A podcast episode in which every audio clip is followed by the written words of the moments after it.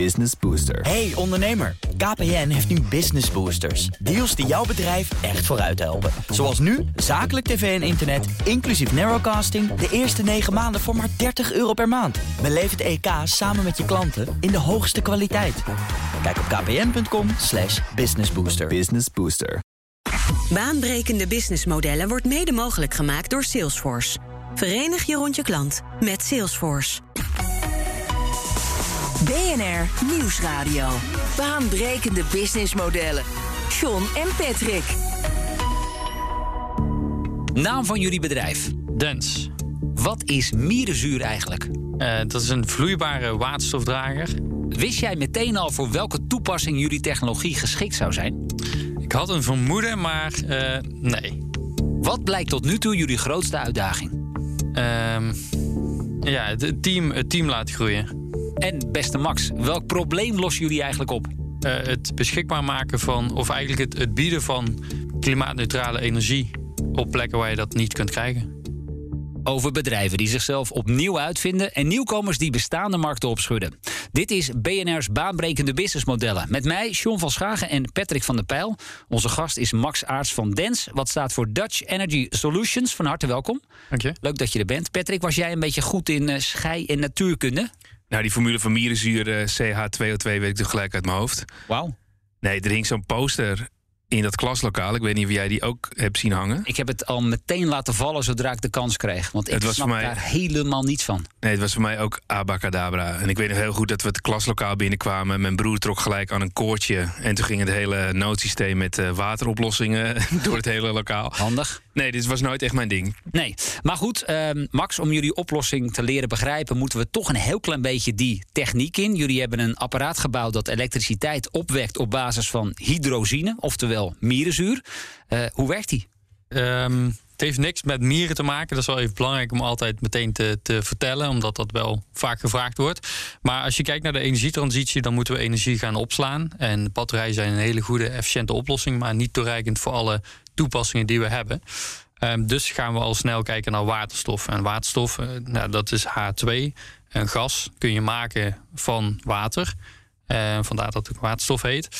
Ehm, en dat is een gas wat best wel moeilijk op te slaan is. Dus wat wij eigenlijk gezegd hebben, hey, als je die waterstof nou op een of andere manier vloeibaar kunt maken, dat je het net zo gemakkelijk kunt tanken als met benzine en diesel, ja, dan heb je al die, die ja, barrières die je nu op de weg hebt voor waterstof onder druk, die heb je dan niet. En dus kun je het gemakkelijker gaan toepassen.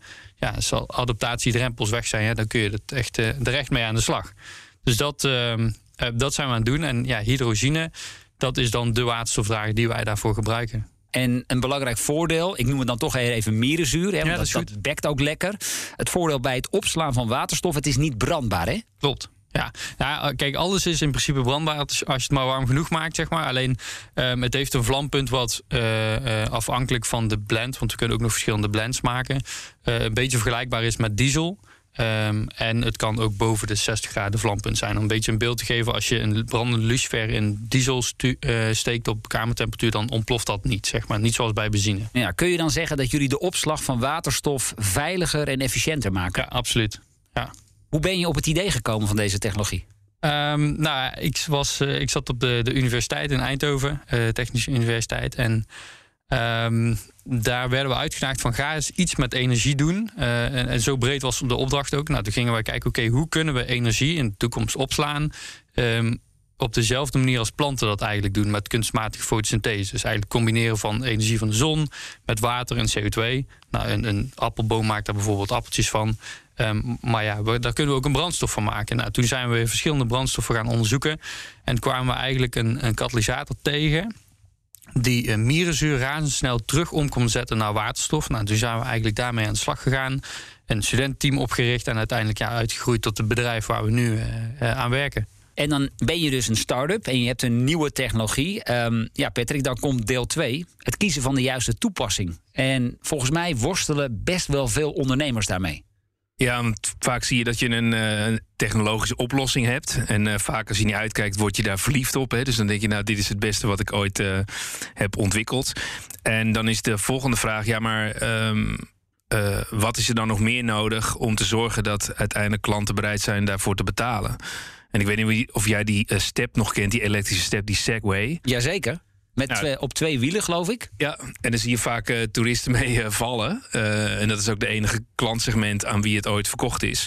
Ja, dat was een eh, technologische ontwikkeling waar heel veel verwachtingen waren, maar uiteindelijk ook wat niet is uitgekomen. Nou, we kennen natuurlijk ook Google Glass. Iedereen, nou niet iedereen, maar bij Singularity University liepen ze op een gegeven moment met zo'n bril op en daar is het ook bij gebleven. Het is heel moeilijk om uiteindelijk wel te zorgen dat een technische oplossing ook dusdanig wordt uitgewerkt dat het een probleem gaat oplossen. En waar mensen ook tegelijkertijd bereid zijn om voor te betalen. Juist, dus ehm, je ziet eigenlijk ehm, ja, dat je die stap moet gaan maken om te kijken van hey, hoe kan ik dat enorm grote risico van wat Max doet, tijd investeren, eh, uiteindelijk geld investeren, ehm, dat je dat uiteindelijk ook kunt terugverdienen, omdat iemand daar uiteindelijk voor gaat betalen. Ja, en dan moet je dus zo'n keuze ook eh, gaan valideren. Max, jullie hadden die technologie. Eh, die kun je op meerdere manieren inzetten. Welke richtingen zijn jullie opgegaan? Ja, we zijn in het begin in dat studententeam, toen we, hè, toen we op de universiteit zaten, begonnen met een, een auto. Want ja, dat spreekt het meeste aan. Hè. Je hebt de energiebron, een, een soort powerpack daarvoor nodig. Eh, Een motorblock. En ja, toen hadden we een mooi schaalmodel van een, eh, van een Porsche gemaakt. En dat is heel erg appealing voor mensen om Studenten daar, die eh, werken op de universiteit aan een Porsche. Ja, dat, Ja. Dat is, daar kun je wel mee aankomen. Ja, dat is wel sexy. Dus daar zijn we mee gestart. En toen kwamen we met, met grote eh, bussenbouwer VDL in contact. En die zeiden, oh, kun je ook voor een bus maken? En dachten we, ja, tuurlijk, dat gaan we doen. Ehm, nou, dat, daar zijn we, hebben we ons neus heel hard gestoten. Want dat bleek toch wel heel erg moeilijk te zijn... om meteen een automotive level technologie te maken... die je ook nog eh, duizend keer moest opschalen. Wa- En waarom was dat? Omdat, omdat je moest opschalen? Of Nou omdat- ja, we, we zijn toen van dat, dat 1 meter schaal eh, model van de Porsche, dat was 25 watt. En voor een bus moest het 25 kilowatt zijn, dus duizend keer zo groot. En ehm, nou, daar gingen we met al die knapkoppen mee aan de slag. Maar we hadden ook geen budget, want we waren een studententeam. Eh, nou, dus we gingen in de industrie overal componenten eh, vragen. Nou, toen uiteindelijk een, een systeem wel gemaakt wat zoveel vermogen kon leveren. Alleen dat waren allemaal industriecomponenten, grote schakelkasten. En het was echt een, een proces systeem, zeg maar. Het, was meer een, het leek meer op een, een bierbrouwerij dan op een, een motorblok. Ja, en daarvan eh, ja, waren alle onderdelen niet geschikt om ook over de weg te denderen. En toen hebben we gezegd, nou laten we hem dan maar stationair toepassen. Ehm, hè, want dus nou, niet mobiel, maar stationair. gewoon, gewoon Ja. ergens neerzetten en dan energie opwekken. Ja, dan heb je in feite een aggregaat. Ehm, en toen, eh, ja, toen was ik toevallig in contact met iemand van de, van de BAM. En die zei: Oh ja, maar wij gebruiken aggregaat op de bouw. Hè, we willen ook emissieloos gaan werken. Eh, Kunnen we dat dan toepassen? Nou, toen hebben we daar een pilot mee gedraaid. En dat was eigenlijk in 2018. En toen zei ik en mijn compagnon eh Tijn van...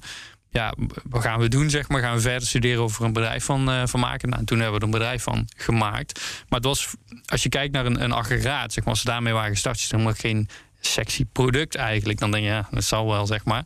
Alleen, ja, de, de beauty van de techniek, ja, die, die zit er wel echt in.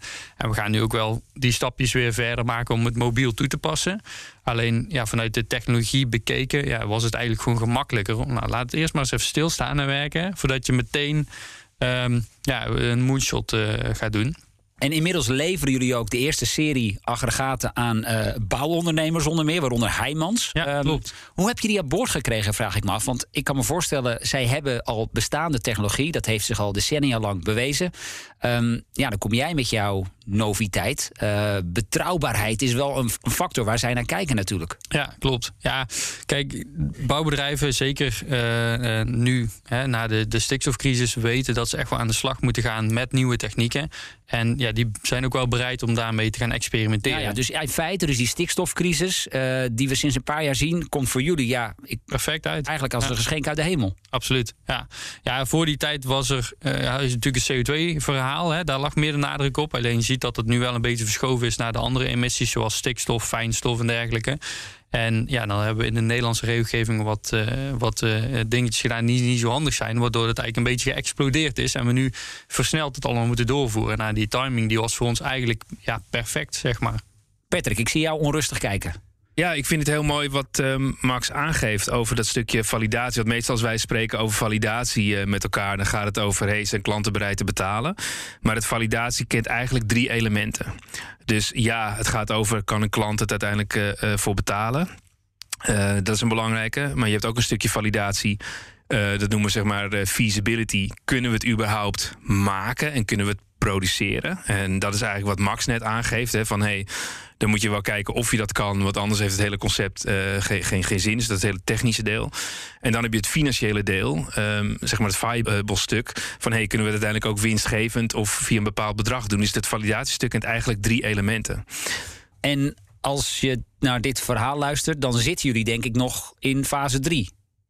De, de financiële ja. validatie, ja, dat, dat is zeker waar. Kijk, we moeten nu concurreren met een techniek, hè, dus de dieselverbrandingsmotoren. Ja, die worden honderdduizenden per jaar, of miljoenen per jaar zelfs gemaakt. Ja, wij maken er zeg maar vier per kwartaal. Dus daar zit nogal een groot verschil. verschillen, ja. ja dus eh, ons systeem is ook echt wel significant duurder. Um, maar... Het, is, het is duurder, zeg jij. En ik noemde net het aspect van vertrouwen, hè, betrouwbaarheid. Hoe los je dat op? Want ik kan me voorstellen, zo'n Heijmans, ja, die kan wel ergens een aggregaat van jullie neerzetten. Maar die wil natuurlijk niet smiddags om één uur geconfronteerd worden met een aggregaat die het niet meer doet.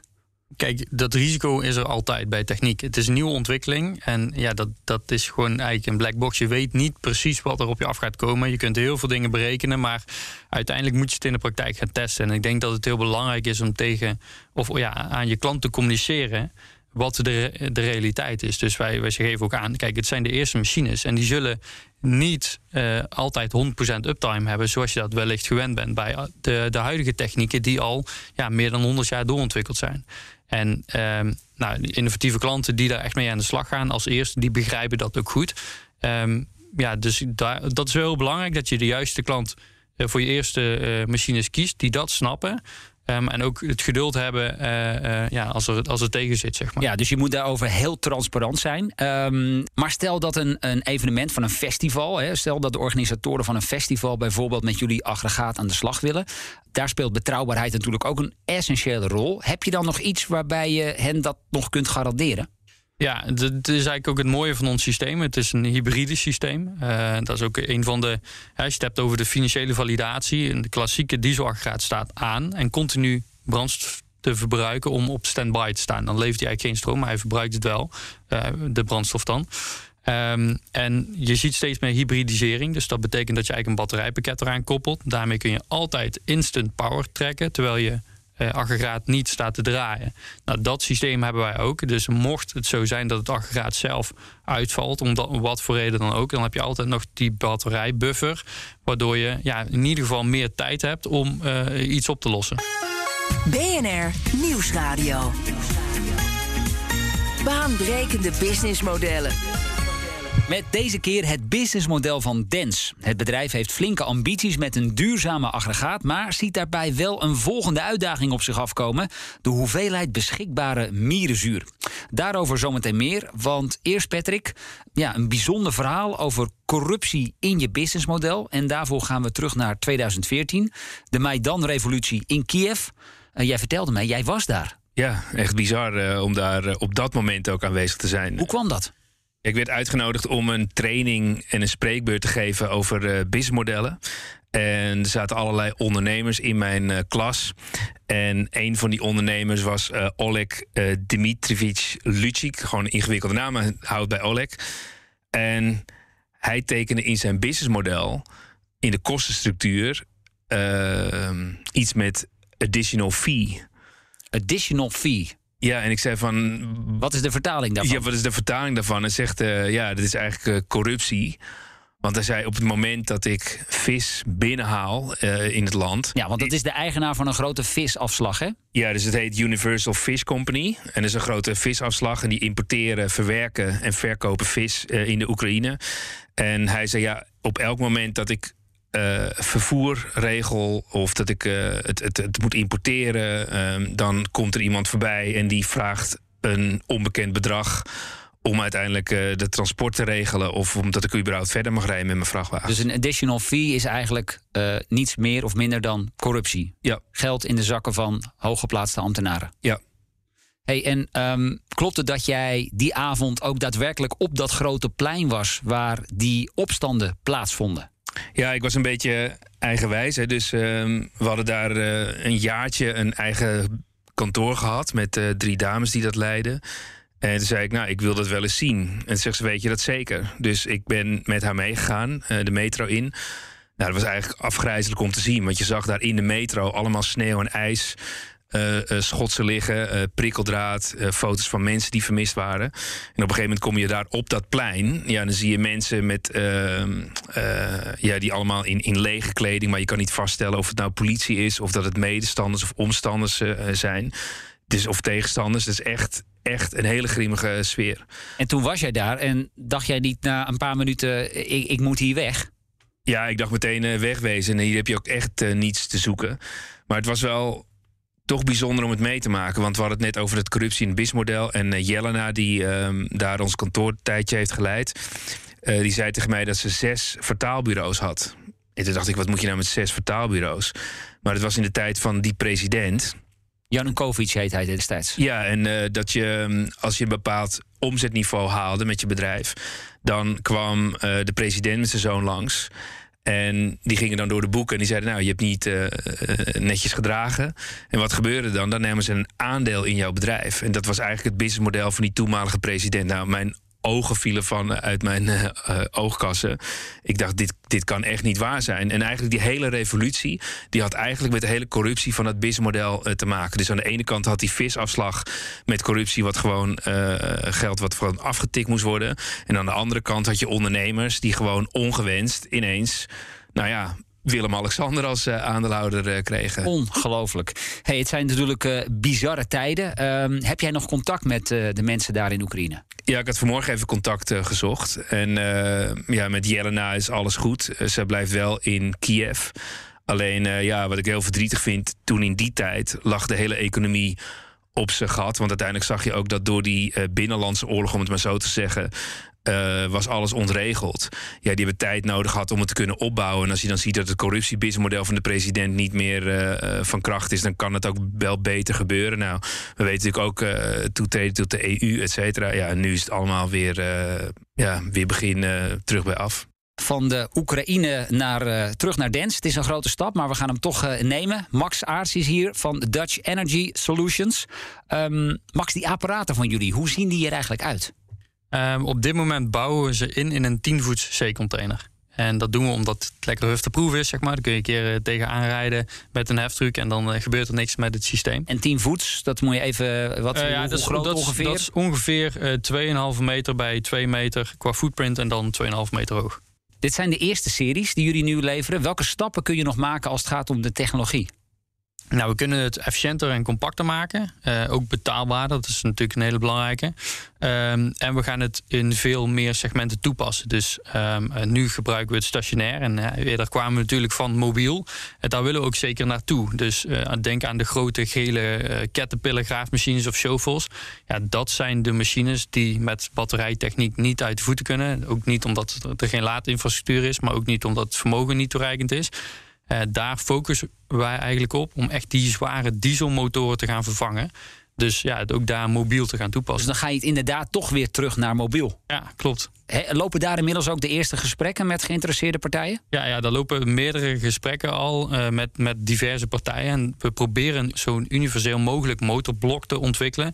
Dat we het ja, in meerdere toepassingen tegelijk kunnen uh, gaan toepassen, zeg maar. Je ziet wel eens die, die, die mega grote trucks, hè, die gewoon uh, nou, optelbakje groter zijn dan wij als individu. De Australische mijnbouw komen ze tegen. Ja, en die, die ga jij dus straks gewoon voorzien van... Dat, dat, is wel kicken natuurlijk als we het al voor elkaar kunnen krijgen. Als we die gewoon klimaatneutraal uh, kunnen laten minen... Nou, dan denk ik dat we wel uh, impact hebben kunnen maken. En zou het dan zijn dat zo'n container zeg maar, op zo'n uh, zo'n graafmachine wordt gezet... of uh, moet die nog steeds aangesloten worden? Of hoe, werkt dat dan? Nee, nee, dan, dan, uh, nou, dan kiezen we een iets andere bouwvorm... wat geschikter is om, om in te bouwen natuurlijk. Maar het, het mooie is van een, een vloeibare brandstof... Nou, je kunt elke vorm of elk gat wat je over hebt opvullen met een tank...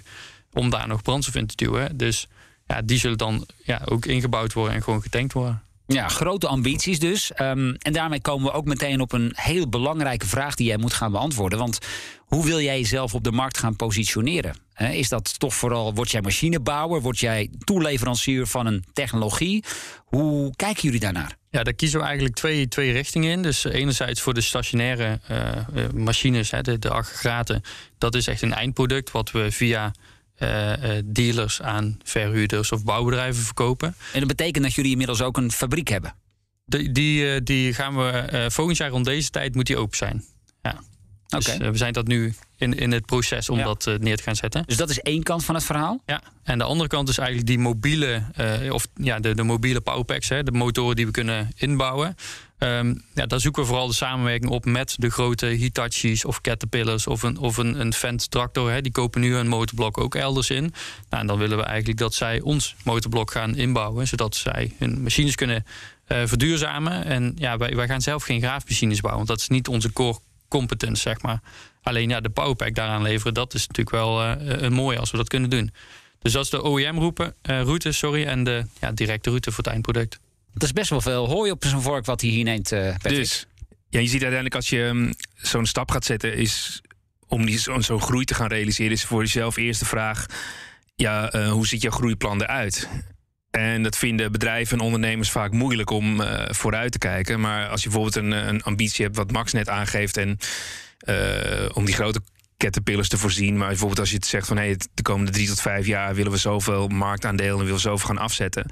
Ja, dat is eigenlijk een eerste eikpunt om te zeggen van oké, wat betekent dat dan als we dat terugvertalen? We doen een soort backcasting naar vandaag. Wat hebben we dan te doen? Wat moeten we dan klaarstomen? Ja, en, en dat is de eerste stap om erover na te denken. En, en dan kun je ook eh, de vraag stellen op, op basis van jouw businessmodel.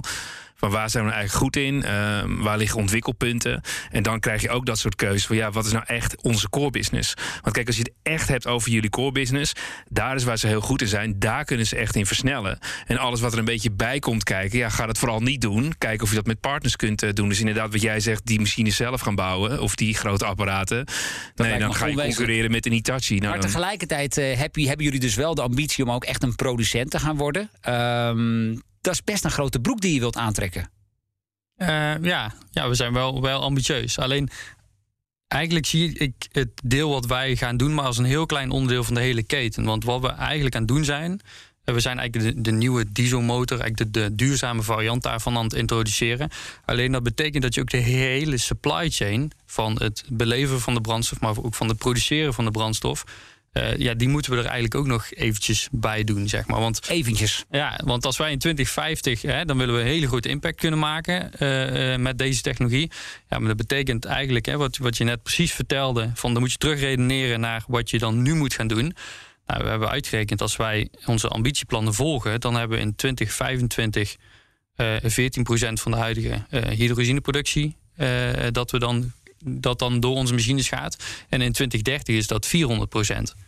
Dus ja, dat betekent dat er dan vier keer de huidige wereldcapaciteit moet zijn over acht jaar. Dus ja, daarom zijn we nu ook bezig om eh, met partners initiatieven te starten, zodat de productie daarvan ook op start eh, Dus op gang komt. naast het feit dat je dus zelf een productiefaciliteit aan het ontwikkelen bent om die, eh, nou, die duurzame dieselgeneratoren te, te bouwen, heb je dus ook nog een andere uitdaging, namelijk de hoeveelheid mierenzuur. Die we nodig hebben. Ja. Ja. En, en je zegt zelf ook, dat gaan we dus met partners gaan we ook kijken hoe we dat kunnen gaan, gaan opschalen de komende jaren. Ja. En dat heeft dus ook weer te maken, Patrick, met wat jij zegt. Dat je dus een duidelijk toekomstplan moet hebben. Waarmee Max dus al vroegtijdig signaleert. Als we zo doorgaan en zo gaan groeien zoals we willen gaan groeien. Komt er alweer een volgend probleem op ons af. Dus vandaag al handelen. Ja, dat klopt. En eh, vandaag dan kijken, kun je dan een eh, lobby gaan uitvoeren. Of eh, neem bijvoorbeeld het voorbeeld van Elon Musk. Die snapte ook als hij niet zorgt voor een infrastructuur waar die batterijen onderdeel van zijn. Ja, dan kan je auto's proberen te verkopen, dan gaat je dat niet lukken. En dus in dit geval bij Max is dat ook zo. Je moet zorgen dat je ja, je aanvoer ook kan organiseren. En tegelijkertijd, Max, helemaal aan het begin van ons gesprek zei jij... je moest even nadenken, wat is jouw grootste uitdaging? Eh, dat is de groei. Zit hem dat ook in personeel? Of waar, waar, hoe Ja. moet ik dat zien? Ja, kijk, je, je, ja, we zijn nog steeds klein, maar ehm, ik- Hoeveel mensen? eh, nu 35. Ja. Ja. aan het eind van het jaar moeten dat er 60 zijn ongeveer. En Max, dat heb ik ook en ik vind dat best wel veel. Ja, klein. dat- ik vind het wel... eh, Ja, maar kijk, dus ook kijkend naar waar we naartoe willen. En ik heb een analyse gedaan van een hoop grote bedrijven die, die ja, zo groot zijn. Als je dan uitrekent hoeveel personeel je dan nodig hebt, dan zit je echt op, op, op 50.000 of meer eh, mensen die er werken. En ik denk dat een van de grote uitdagingen gaat worden, is hoe gaan we onze cultuur eh, dan eigenlijk eh, bewaken. Want ehm, het is op dit moment nog zo, als het ergens een beetje minder gaat binnen het bedrijf, nou, dan kunnen we als, als eigenaar, ondernemers daar gewoon op inspringen en meehelpen en, en eh, het recht trekken. Alleen ja, als er dadelijk 50.000 man werken, dan gaat dat niet meer lukken. Dus nou dan, ja, jij zegt cultuur, maar eh, misschien nog even een stapje terug. Waar ga jij al die mensen vinden? Ja, dat, dat, dat, is ook een serieuze uitdaging. Hè. We zitten dan wel in, de, in, in een hele technische regio in, Ja, in Eindhoven. Ja. ja. en eh, inderdaad in Helmond naast Eindhoven. En, en daar heb je ASML, je hebt VDL, je hebt eh, eh, heel veel grote eh, technische bedrijven. Maar dat zijn ook technische bedrijven die naar hetzelfde soort mensen op zoek zijn als, als die jullie nodig hebben. Ja, ja dus, dus, dus je ziet ook dat de, de salaris van technisch personeel ook wel hoger is in onze regio. En ehm, ik denk dat we ontwikkeling altijd wel zullen doen op de plek waar we het nu doen. Eh, maar productie en dergelijke, ja, daar ligt niet per se de toegevoegde waarde van die regio. Dus dat zou ook op andere plekken kunnen gaan gebeuren. Oké, dus naast het feit dat jullie nu in de regio zelf een productiefaciliteit aan het ontwikkelen zijn, dat wil niet zeggen dat wellicht in de toekomst dat er op andere plekken in de wereld, hè, eh, aan de randen van Europa bijvoorbeeld, eh, dat daar wat gaat komen. Ja, dat, dat, daar zitten we serieus over na te denken. We denken wel dat alle eh, de, de serieproductie tot op bijvoorbeeld duizend stuks, dat we dat op die locatie doen. En daarna eh, ja, dat wel op een andere plek gaan doen. Ja. Ehm, Patrick, tot slot, welk gevoel neem jij mee uit dit gesprek? Zitten wij hier aan tafel met iemand die wellicht eh, in de verre toekomst een soort, ja, is deze man een soort nieuwe ASML aan het bouwen in zijn eigen sector? Ja, ik denk dat jij over een paar jaar gaat zeggen... nou, weet je nog dat we Max in de uitzending hadden? Had Ja. jij dat gedacht? Ja, zou dat? Nou, ik denk wel dat als je kijkt naar alle ontwikkelingen... en, en dat stuk techniek, ehm, dat je daar zeg maar wel de... eh, dat Max daar de papieren voor heeft. En uiteindelijk zie je ook dat eh, eh, een, een deel is gewoon om de business te kunnen draaien. Maar Max moet nog veel meer met Bezig zijn van ja, eh, waar gaat die toekomst naartoe? Kunnen we het ecosysteem bouwen? Want dat wordt vele malen eh, belangrijker eh, om uiteindelijk die groei te kunnen realiseren. En wat ik eigenlijk ook heel erg mooi vind als je nu dit terugluistert, denk ik, ja, er waren eerst twee studenten en die kregen dus een opdracht op een universiteit. Begonnen met een Porsche. Ja, en uiteindelijk eh, zie je dat daar een bedrijf uit voorkomt. En eh, dan zie je ook hoe belangrijk het is dat er een bepaalde infrastructuur is. Eh, ik zag ook dat jullie eh, de Brabantse ontwikkelmaatschappij hebben als investeerder. Ja, dat is ook een maatschappij die al een paar jaar bestaat. En die zorgt dat zeg maar, studenten worden geholpen en bedrijven worden geholpen om dit soort impact te kunnen maken. En ook te valideren, noem het maar op. Ja, dan zie je ook dat die infrastructuur ook daadwerkelijk werkt. Max, tot slot nog even. Ehm, grote plannen. Patrick noemde al de bom als investeerder aan boord. Hoe zit het eigenlijk met patenten? Eh, ik neem aan, jullie hebben dit gepatenteerd. Is het voor andere partijen relatief makkelijk om met dezelfde technologie soortgelijke toepassingen te gaan maken?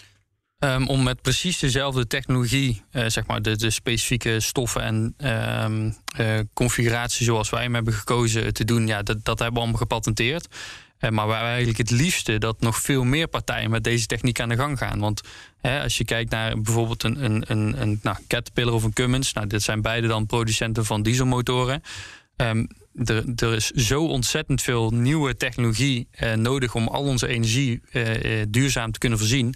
Ja, dan eh, heb je het liefst dat meerdere partijen hier ook mee aan de slag. Maar zeg je daarmee in feite ook dat een zijstapje zou kunnen zijn in jouw businessmodel dat jij de technologie die jullie hebben ontwikkeld dan verkoopt middels een abonnement of iets dergelijks aan een veel grotere partij, zodat die dat veel massaler kunnen gaan produceren? En dat sluit ik absoluut niet uit. Het, het gaat ons om eh, die verandering, eh, de impact die we kunnen maken als je naar de planeet kijkt. En dat zit echt heel diep geworteld. En, en ja, de snelste route, eh, als dat de route is die je net omschrijft, ja, dan zullen we die kiezen. Dat wordt nog een zoektocht de komende jaren. Dat is zeker een grote uitdaging, maar Ja. wel eh, een hele leuke. Mooi. Dankjewel voor jouw aanwezigheid hier in de studio. Max Aarts van Dens. Patrick en ik zijn er volgende week in ieder geval weer. En wil je voor die tijd al meer luisteren? Check dan zeker even onze andere afleveringen via bnr.nl, de BNR-app of je favoriete podcastplatform. Dag. Baanbrekende businessmodellen wordt mede mogelijk gemaakt door Salesforce. Verenig je rond je klant met Salesforce. Business Booster. Hey ondernemer, KPN heeft nu Business Boosters. Deals die jouw bedrijf echt vooruit helpen. Zoals nu, zakelijk tv en internet, inclusief narrowcasting... de eerste 9 maanden voor maar 30 euro per maand. Beleef het EK samen met je klanten in de hoogste kwaliteit. Kijk op kpn.com slash businessbooster. Business Booster.